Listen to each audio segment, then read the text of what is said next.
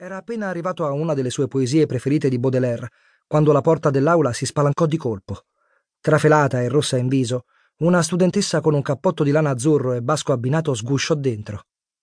Accennò un sorriso di scusa e mentre avanzava cautamente verso il corridoio laterale per andare a sedersi, Jean-Louis Caspari interruppe la lezione e scese dal piccolo podio. Il vecchio professore era noto per la sua abitudine di mettere in imbarazzo i ritardatari. Con un'agilità che smentiva la sua stazza, raggiunse con un balzo l'ultima arrivata e le si parò davanti. Sono lieto che voglia assistere alla mia lezione, mademoiselle? Inarcò un sopracciglio in un'occhiata interrogativa. Castel, Valérie Castel, rispose lei, e così seppi il suo nome, come del resto tutti quelli seduti nell'aula. Bene, mademoiselle Castel, replicò il professore allungando la mano che la ragazza strinse esitando. Le porgo il mio più caloroso benvenuto tra noi. Con un ampio gesto del braccio disegnò un cerchio in direzione dei circa 150 presenti, che seguivano sghignazzando il dialogo in corso di fianco al podio. Sfortunatamente la mia lezione è iniziata da... continuò rovistandosi platealmente in tasca per tirare fuori l'orologio d'argento. 25 minuti. Spero che per lei non sia un problema. Valerie Castella arrossì, poi rivolse al professore un sorriso incantevole. Oh no, disse con una voce chiara che si sentì anche nell'ultima fila. Se non è un problema per lei, professore, non è un problema nemmeno per me. Notai la lieve contrazione agli angoli della bocca. I miei compagni si diedero colpetti di gomito e si misero a bisbigliare. Era una risposta insolente, ma data con una naturalezza tanto disarmante che non si capiva bene come interpretarla. Il professor Caspari aveva spirito a sufficienza per ribattere a tono e nonostante gli occhi che brillavano dietro le lenti fossero indeboliti dall'età, ci vedeva ancora abbastanza per accorgersi della bellezza quando la incontrava. Il suo sguardo indugiò sulla giovane screanzata, che nel frattempo si era tolta il basco e se lo rigirava incerta tra le mani. A dire il vero, trovo leggermente irritante che si interrompa la mia lezione, ma a parte questo, di sicuro è un problema più per lei che per me, mademoiselle. Io, infatti, a differenza sua, conosco l'argomento. Valeria annui contrita e a quel punto si sentì in obbligo di fornire una rocambolesca spiegazione che oltre a lei coinvolgeva un povero gattino, un albero troppo alto e un poliziotto gentile. Non è da me arrivare in ritardo, assicurò con aria candida. Non succederà più. Non voglio dire che lo facesse di proposito, ma nel giro di poche settimane fu chiaro a tutto il corso che, malgrado avesse assicurato il contrario, Valerie Castella era fisiologicamente incapace di essere puntuale. Per qualche strano motivo, però, il suo atteggiamento non faceva arrabbiare nessuno. Anzi, quando la porta si spalancava di colpo 5, 10, 20 minuti dopo l'inizio della lezione e la ragazza con il cappotto azzurro piombava nell'aula come una folata di vento, tutti aspettavano trepidanti di sentire quale nuova scusa avesse in serbo. Anche i docenti più severi ascoltavano aggrottando le sopracciglia e trattenendo una risata le storie originali che Mademoiselle Castelli imbastiva per la gioia generale, perché, mancanza di puntualità a parte, i contributi intelligenti e vivaci di Valérie arricchivano ogni seminario. Io, da parte mia, avevo completamente perso la testa per la ritardataria cronica e mi rendevo conto di quanto fosse speciale. Forse troppo speciale per un normalissimo studente come me. Ero sicuro che una ragazza come Valérie fosse già impegnata, eppure alle lezioni e ai seminari che frequentava anche lei, avevo preso l'abitudine di occupare la sedia accanto alla mia con la borsa, il cappotto o le dispense, nell'audace speranza che prima o poi si sarebbe seduta vicino a me. La quinta volta la fortuna mi sorrise. Valeria arrivò in ritardo, raccontò la scusa di prammatica e si guardò intorno in cerca di un posto. Io alzai la mano indicando quello al mio fianco. Lei si sedette con un sospiro di sollievo e mi ringraziò con un cenno della testa. A quella vicinanza inaspettata il mio cuore iniziò a galoppare. La guardai rapito mentre si piegava in avanti e un raggio di sole le restava impigliato nei capelli. Per qualche secondo fui in balia di minuscole particelle d'oro che danzavano nell'aria. Al mondo esistevamo solo noi due. Ma un attimo dopo la realtà prese di nuovo il sopravvento nelle sembianze di uno studente di bell'aspetto di nome Christian, che le sussurrò qualcosa all'orecchio facendola ridere. Finita la lezione, però, Valerie mi chiese se volevo prendere un caffè insieme a lei e a alcuni compagni. Ovviamente dissi di sì.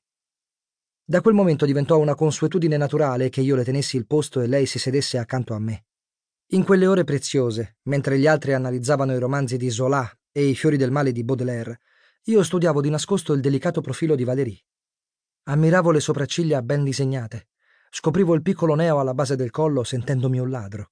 Osservavo le mani bianche e affusolate, notando con un certo disappunto l'anello antico con il rubino che portava all'anulare. Quella volta, dopo la lezione, quando buttai là con tutta la nonchalance possibile Bell'anello, era di tua nonna? Lei sorrise trasognata e rispose Sì, è proprio bello, vero? Me l'ha regalato la madre di Paul. E chi è Paul? Mi sfuggì, e la mia voce non era più così disinvolta come avrei voluto. Valerie infilò le dispense nella borsa di cuoio e mi lanciò un'occhiata ironica. Oh, per caso avverto una punta di gelosia? Non essere curioso, Henri Bredin. Sbrigati piuttosto, gli altri ci aspettano. Andiamo al Procop.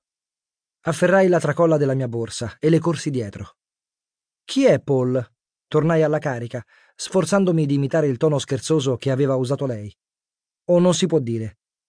Valeria alzò gli occhi al cielo con finta esasperazione, mi prese a braccetto e rise.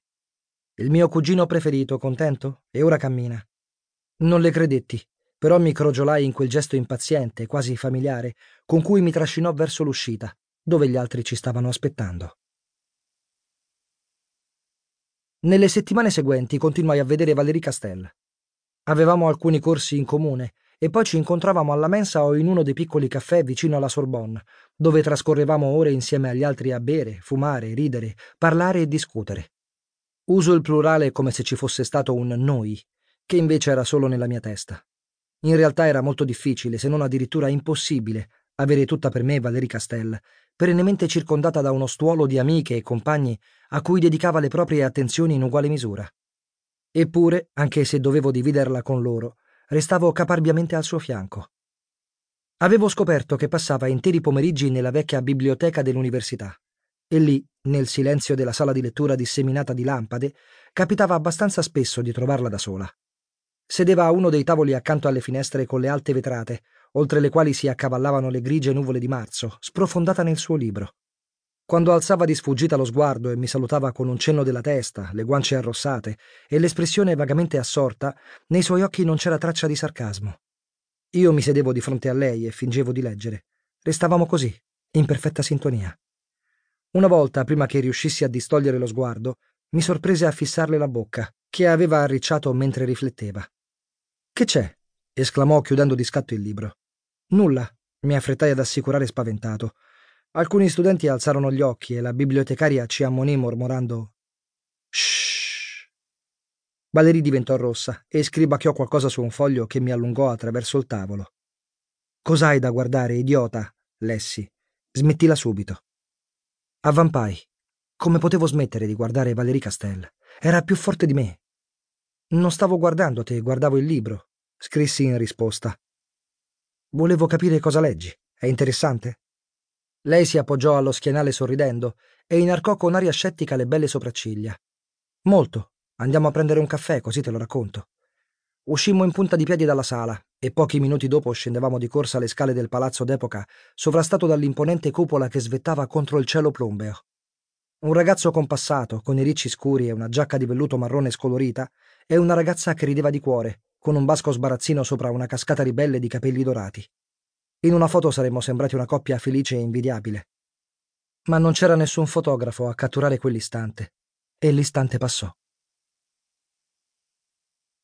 Quel pomeriggio fu Madame Bovary a tenerci ostinatamente compagnia, e con tutto il dovuto rispetto devo ammettere che dopo aver sentito Valeria accalorarsi per due ore a decantare quel romanzo assolutamente geniale, a quel tempo assolutamente era una delle sue parole preferite. Monsieur Flaubert mi dava alquanto sui nervi. Stordito, ascoltai il monologo da invasata di Valeria annuendo di tanto in tanto, incapace di esprimere i miei insignificanti sentimenti di fronte a un tale capolavoro della letteratura mondiale. Quando infine lei riprese fiato e io cercai cautamente di sviare il discorso dalle esagitate e infelici adultere per portarlo su un argomento che avesse un po' più a che fare con noi, spuntò Christian e monopolizzò la scena con una delle sue solite stupide battute. Ah, ecco dove vi eravate cacciati. Spero che Henry non ti stia annoiando troppo. E con tutta la naturalezza di questo mondo si sedette a peso morto accanto a Valérie.